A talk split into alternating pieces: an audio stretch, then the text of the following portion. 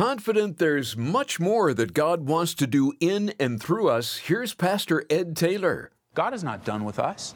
He's not done with what He wants to see through our church. He's not done with what He wants to see in your family and in your life. He's not done.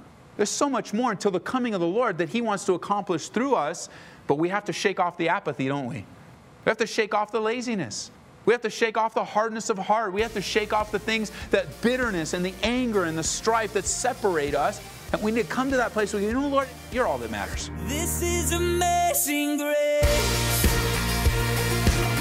This is unfailing love. That you would take my place.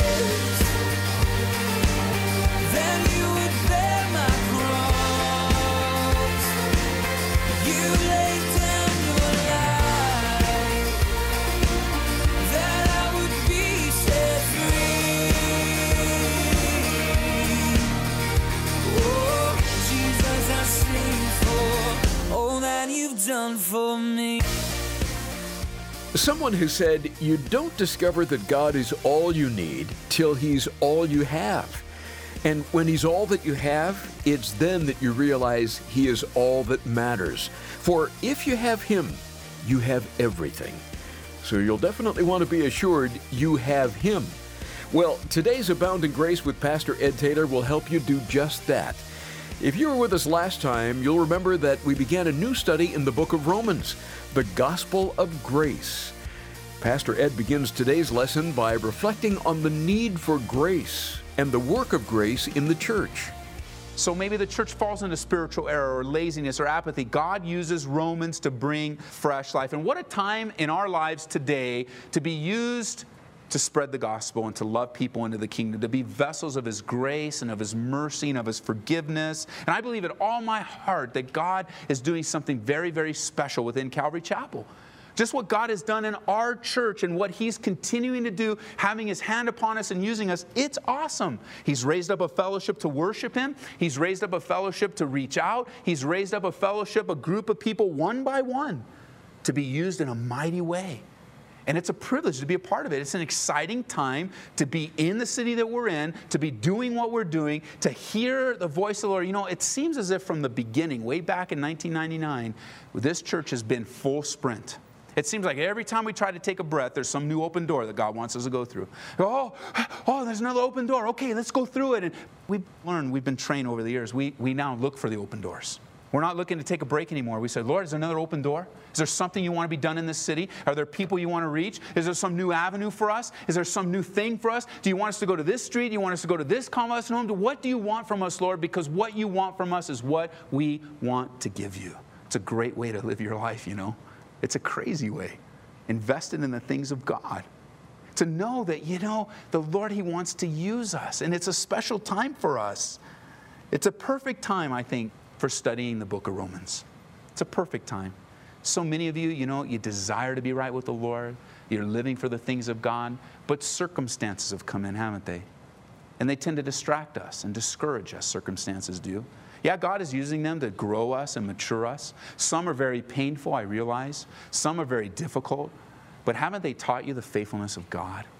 Haven't they taught that even when we are faithless, that verse doesn't mean anything to you until you go through a faithless time.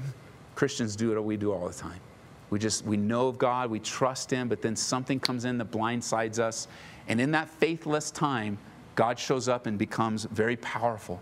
And He shows Himself faithful every single time.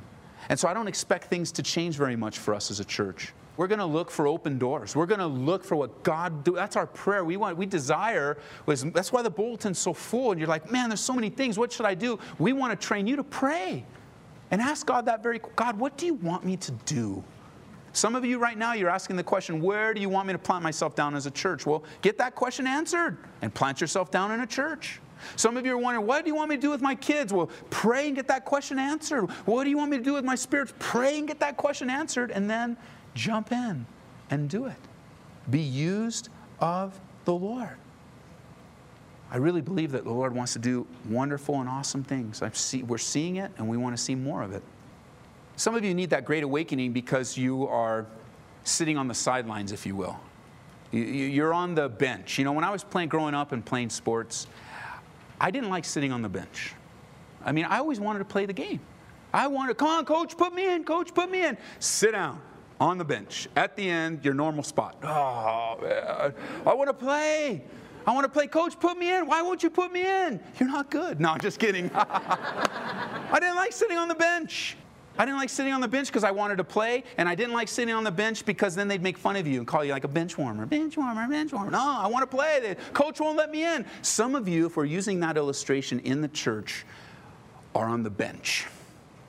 You're warming the bench. You're not in the game. Now, you might want to get in the game, or you might not want to get in the game. But I'll tell you, for you, it's not the coach holding you back, it's you. You see, if we were to use the illustration, Jesus Christ being the coach, he wants you in the game. He doesn't want you sitting on the sidelines. He doesn't want you being a spectator in church. He doesn't want you to listen to everyone else's testimonies. He wants you to have one yourself. He wants you to go forth and share the gospel and come back and say, Oh, I share the gospel here at Chili's, and now she's here she is. She came to church, she's saved. Not just to hear it with the ear, but to live it in your life. And so you go, Well, no, I want to get in the game, but the coach won't let me. Not in the spiritual game, because the coach wants you to get into the game. He wants to use you. He wants us to get off the bench and get put your helmet on and go out and hit somebody for Jesus. No, you know, you know, nicely, nicely, just with the gospel. It's like, no, I'm, I'm comfortable on the bench, Ed. That's your problem.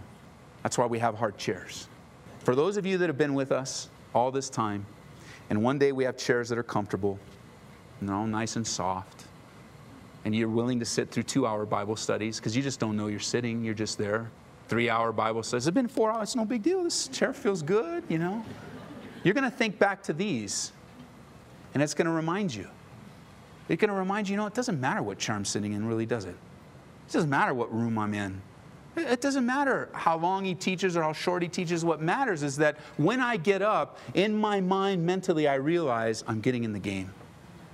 But even more so, you're in the game now as the Lord is teaching you and encouraging you and building you up. Romans will do that. It's going to stir us up as a church. It's going to stir you up individually, bring you to the place where you want to jump in the game. You know, Rome was a great city, much larger than what we see in Denver. It was the center of the world. The saying in that day is that all roads led to Rome. There was also a flip side to that saying is that all roads led out of Rome. So enter in the passionate Paul, the apostle. He's a church planner all over the place, planning churches, planning churches, and we know his desire was to go to Rome. I'm sure I could, I could just almost imagine the conversation I had with Paul. So, you want to plant a church in Rome? I want to plant a church in Rome. I know that if I can get the gospel to Rome and we can start a church there, as all roads come into Rome, then the gospel will go out of Rome, and I want to go to Rome. And you know what? It took him many, many years before he got to Rome, and not the way that he wanted to go. And in those years that he didn't get to Rome, you know what God did? He planted a church without Paul. Imagine that. Imagine that. Your desire, your heart's desire is to go in a direction. It's a good desire. It's not bad. It's a planted church, good desire. I want to serve. Oh man, I want to go to Rome. And all the while, while Paul's on the sidelines, God is doing a fresh work in Rome that doesn't involve Paul at all. You know, there's a great lesson for us in that. Because there are times where we think too highly of ourselves. Let's rephrase that. There are times when we don't think too highly of ourselves. Most of the time, we do. Most of the time, we just think we're better than we really are. Most of the time, we just have a high esteem of ourselves. Most of the time, we're like, you know, that, that's why we get hurt so much. That's why expectations hurt us because we just expect everything, everybody and everything to go the way that we want it. And you know, God, God sometimes will close a door in your life to teach you that He can do anything and everything without you. Not that He doesn't want to use you, but there'll be times where He'll set you aside, if you will, and He'll say, Look, I want to show you, I've got a great plan for Rome, but it doesn't necessarily have to include you right now. And He'll just take those hard hearts that we have sometimes and those big heads and He'll put them back into proportion. And that might be what you're dealing with right now closed doors. You wonder what the Lord do? Is He teaching you humility? Is that what He's trying to pull from you? Be a humble servant? A servant that's going to trust him. Maybe your situation that's come into your life has made you very, very weak and you don't like to be weak and you're wondering, why am I so weak? As it could be that God is trying to show you that in your weakness, his strength is made perfect. Oh no, but I want to go. It's a good thing. I want to do it. And God says, I, you know, I don't want you to do it. And we need to pray that prayer, don't we? God, what do you want me to do? And then I'll do it. It's, the, it's not the opposite. This is what I'm going to do for you, God, and you just come along with me. No. No, it doesn't work. You could do that, of course. You could do that. You won't last. You'll hurt a few people along the way, and you'll end up right back where you were. And then God say, Now will you ask the right question? Say, Yeah, Lord, I will. And so Paul, he does eventually get to Rome, but the church is already established. As a matter of fact, by the time Paul gets to Rome, the church, as according to the Roman historian Tacitus, was an immense multitude. All of this happening apart from Paul's personal involvement, although he does write this letter to them. And Romans has been known as the gospel of grace. It just drips with the love and the grace of Jesus Christ, the righteousness of God revealed in the gospel of Jesus. First to the Jews, also to the Greeks. Men are born into spiritual slavery, you know. We're all born into sin. No one is born free. Every human being comes into this world a slave to sin. It doesn't matter how it's lived out in your life, whether it's alcohol or drugs or relationships. It doesn't matter. Sin brings us into slavery, but Jesus Christ releases us from that slavery. We're new creations in Christ. Behold, old things have passed away, all things have become new.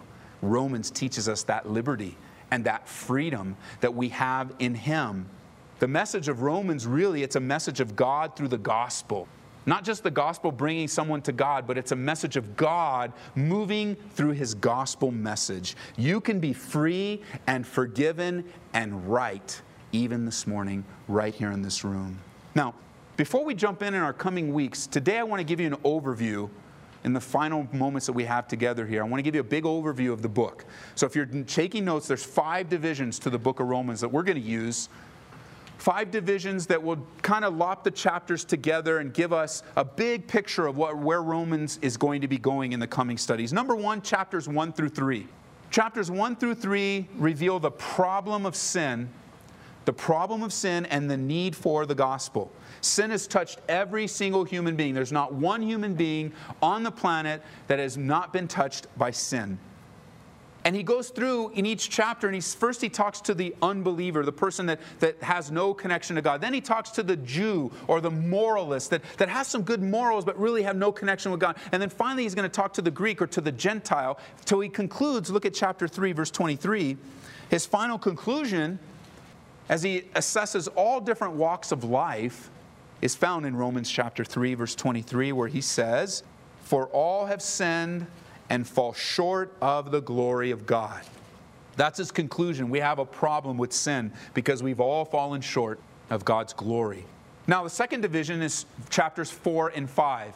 After Paul reveals the problem of sin, number two, he shows us the provision of the gospel that there is a way out. You're not hopeless. Now, by the time you end chapter 3, you're like, oh man, I'm in trouble. This is not good. Sin has really hurt me. Well, chapter 4 and chapter 5 then begins to unfold the provision of the gospel. It's good news. With the darkness of sin and the weight that comes with it comes the solution. There is a way out, and God has provided it through Jesus. As a matter of fact, he uses in chapter 4, verses 20 and 22, the example of Abraham. And he says, Here it is. You want to know what the solution is? It's the same thing that was the solution for Abraham believe God. By faith, it was accounted to Abraham. His faith was accounted to him as righteousness. Well, now today, it's faith in the, the, Messiah that has come, and by faith in him, you too can be forgiven and freed from any bondage. Number three, chapter six through eight, is the power of the gospel. As we saw in chapter 1, verse 16, the gospel is powerful. It's the power of God to change a life. It's the power of God for salvation to all, everyone who believes. We don't have to defend the gospel. We don't have to put up fight for it. We don't have to go around. All we need to do is share it and release it. And as it goes out, it does its work. God uses his gospel to change lives. You can jot this down, I'll read it to you. 1 Thessalonians chapter 1 verse 5. It says, "For our gospel did not come to you in word only, but also in power and in the Holy Spirit and in much assurance, as you know what kind of men we were among you for your sake. It's a powerful message. Number four, chapters 9, 10, and 11. By far, Chapters 9, 10, and 11 are some of, if not the, most difficult chapters in all the Bible. So we're just going to skip them. No, I'm just kidding. we won't skip them, we'll study through. In chapters 9, 10, and 11, we have the perplexity and the promise of the gospel. The perplexity, there's some deep things in the scriptures. In chapters 9, 10, and 11, we're going to study some deep things like predestination and election and foreknowledge. Some deep stuff. We're going to wrestle with them. We're going to compare scripture to scripture and come to some conclusions. But by far, the fun part of chapter 9, 10, and 11 is how God keeps his promises because God is not done with the nation of Israel. And in these chapters, we find that he still has a plan and a purpose for his precious nation. God is not done with them. Genesis chapter 12, verse 3 still applies today. Listen, I will bless those who bless you, speaking of Israel, and I will curse him who curses you, and in you all the families of the earth shall be blessed. That's a Bible study in and of itself. Then Zechariah chapter 2, verse 8 still applies today. Let me read it to you.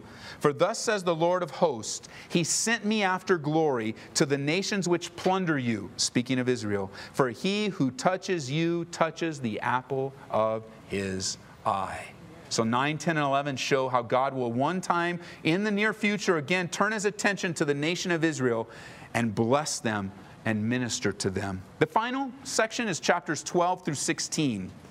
And Paul is always faithful to do this. He'll lay before us significant doctrine in the first part of his letters, and then he'll end his letters with the practice or the application. So, number five is the practice of the gospel. He's going to give us room to apply it, he's going to teach us how to do and how to live through and what to do with what we've learned. The gospel is designed to be lived out in our lives. Look at flip over to chapter 12. This is how that section begins. Romans chapter 12. Paul spends the final chapters of this powerful letter with these words I beseech you, therefore, brethren, by the mercies of God, that you present your bodies a living sacrifice, wholly acceptable to God, which is your reasonable service, and do not be conformed to this world, but be transformed by the renewing of your mind, that you may prove what is that good and acceptable and perfect will of God. And that's going to be the breakdown as we study through. And he loves to end his letters with great application. And Romans will change your life. If you come with a hearing ear and a soft heart and a, a, willingness to follow through on what you hear, Romans will change you. It's a powerful, powerful book. It's changed men, so many men and women before us. It's brought revolutions to this earth spiritually, and that's my prayer for us that we would see a revolution in our hearts. God is not done with us. He's not done with what he wants to see through our church. He's not done with what he wants to see in your family and in your life. He's not done. There's so much more until the coming of the Lord that he wants to accomplish through us, but we have to shake off the apathy, don't we? We have to shake off the laziness. We have to shake off the hardness of heart. We have to shake off the things that bitterness and the anger and the strife that separate us. And we need to come to that place where, you know, Lord, you're all that matters. You're all that matters. That's all that matters. I can have all these things going on in my life. I can have all these feelings, and I, but you're the what matters. You're the one that remains faithful even when I'm faithless. You're the one that loves me with an everlasting love. And that's what you need to leave here with, you know? God, He loves you. That's where grace really comes in, isn't it? He loves you. You don't deserve it, you haven't earned it. The love of God is unmerited. There's nothing that we could do to earn God's love, His grace. There's nothing we could do to earn His favor, but He loves us anyway. And He loves you, the Bible says, with an everlasting love, a love that never ends, a love that's so deep you can't get to the bottom of it, so high you can't reach it, so wide that you could search and search and search and never, never come to the end of the depths of God's love for you. His grace is so evident throughout this book the unmerited, the unearned, the undeserved favor of God. And through grace, we enter into a love relationship with Him. Look, as Christians, we have to realize our righteousness and our standing before God is not dependent upon what we have done or what we will do or what we're currently doing. It's not our righteousness that we want to stand before God in, guys. We don't want to come to God and say, Look what I've done and look who I am. I'll tell you the lesson that God is teaching me through grace and through these studies is that truly, when you come to ask me who I am, my answer to you is I'm nobody. Apart from Jesus Christ, I'm nobody. You know, I might come to you and say, you know, how are you doing? Who are you? And your answer, well, I'm a CEO. But I didn't ask you what you did for a living. I just asked you, how are you? Who are you? Well, well you know what? I, have I've got a lot of money in the bank. That's who I, have got. Man, I've been working so hard. I've sacked a lot, and that, but I didn't ask you how much money you had. I asked you, how are you? And who are you? And you go, well, oh, I'm a Christian. I, I know all the Bible. I know everything about the Bible there is to know. But I didn't ask you what you knew. I just asked you who you were and how you doing.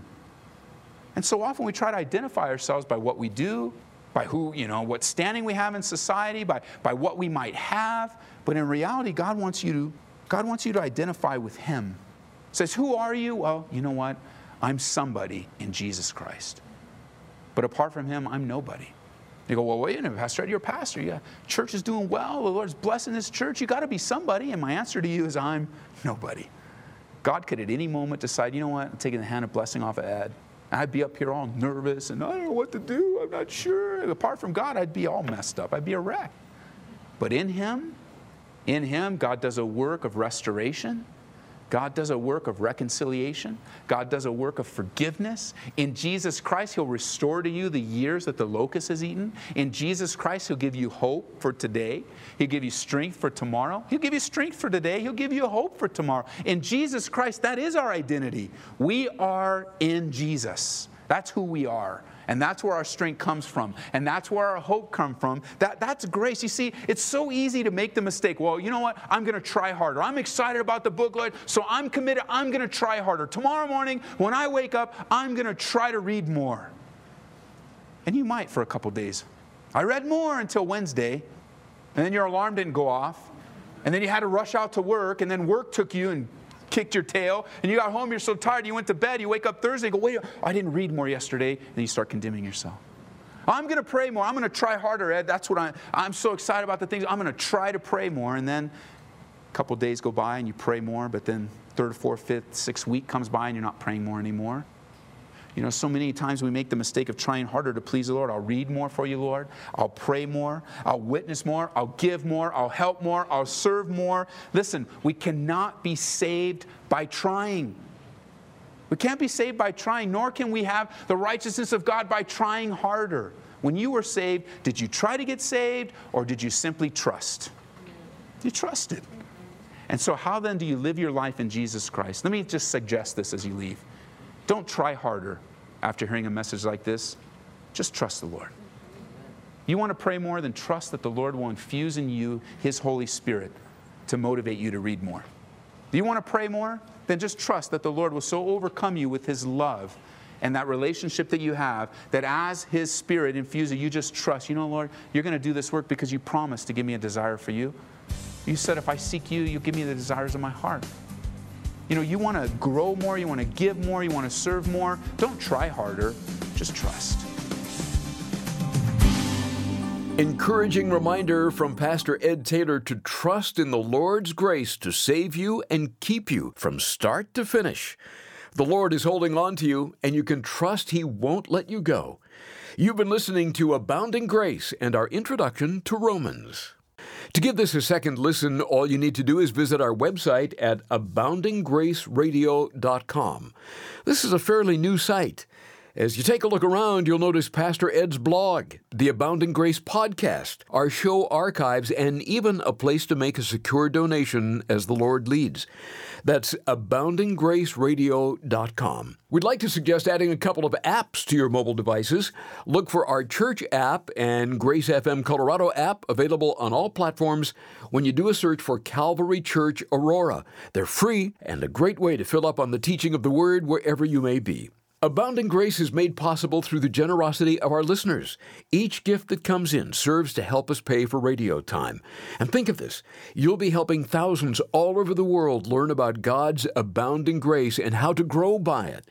And today, when you give a donation of $25 or more, you're invited to request a book by Pastor Greg Laurie and Ellen Vaughn called Jesus Revolution. Some of you were alive to remember how God got a hold of an unlikely group of men and women in the 60s and 70s you'll read the amazing true story of the Jesus movement, an amazing time of mass revival, renewal, and reconciliation. Can God do it again? You bet. Call us right now so we can drop this in the mail to you. We're at 877 Grace. Again, to order the book, call 877 Grace. More about God's grace from the Gospel of Grace, the book of Romans, tomorrow when Pastor Ed Taylor returns on Abounding Grace. This is amazing grace.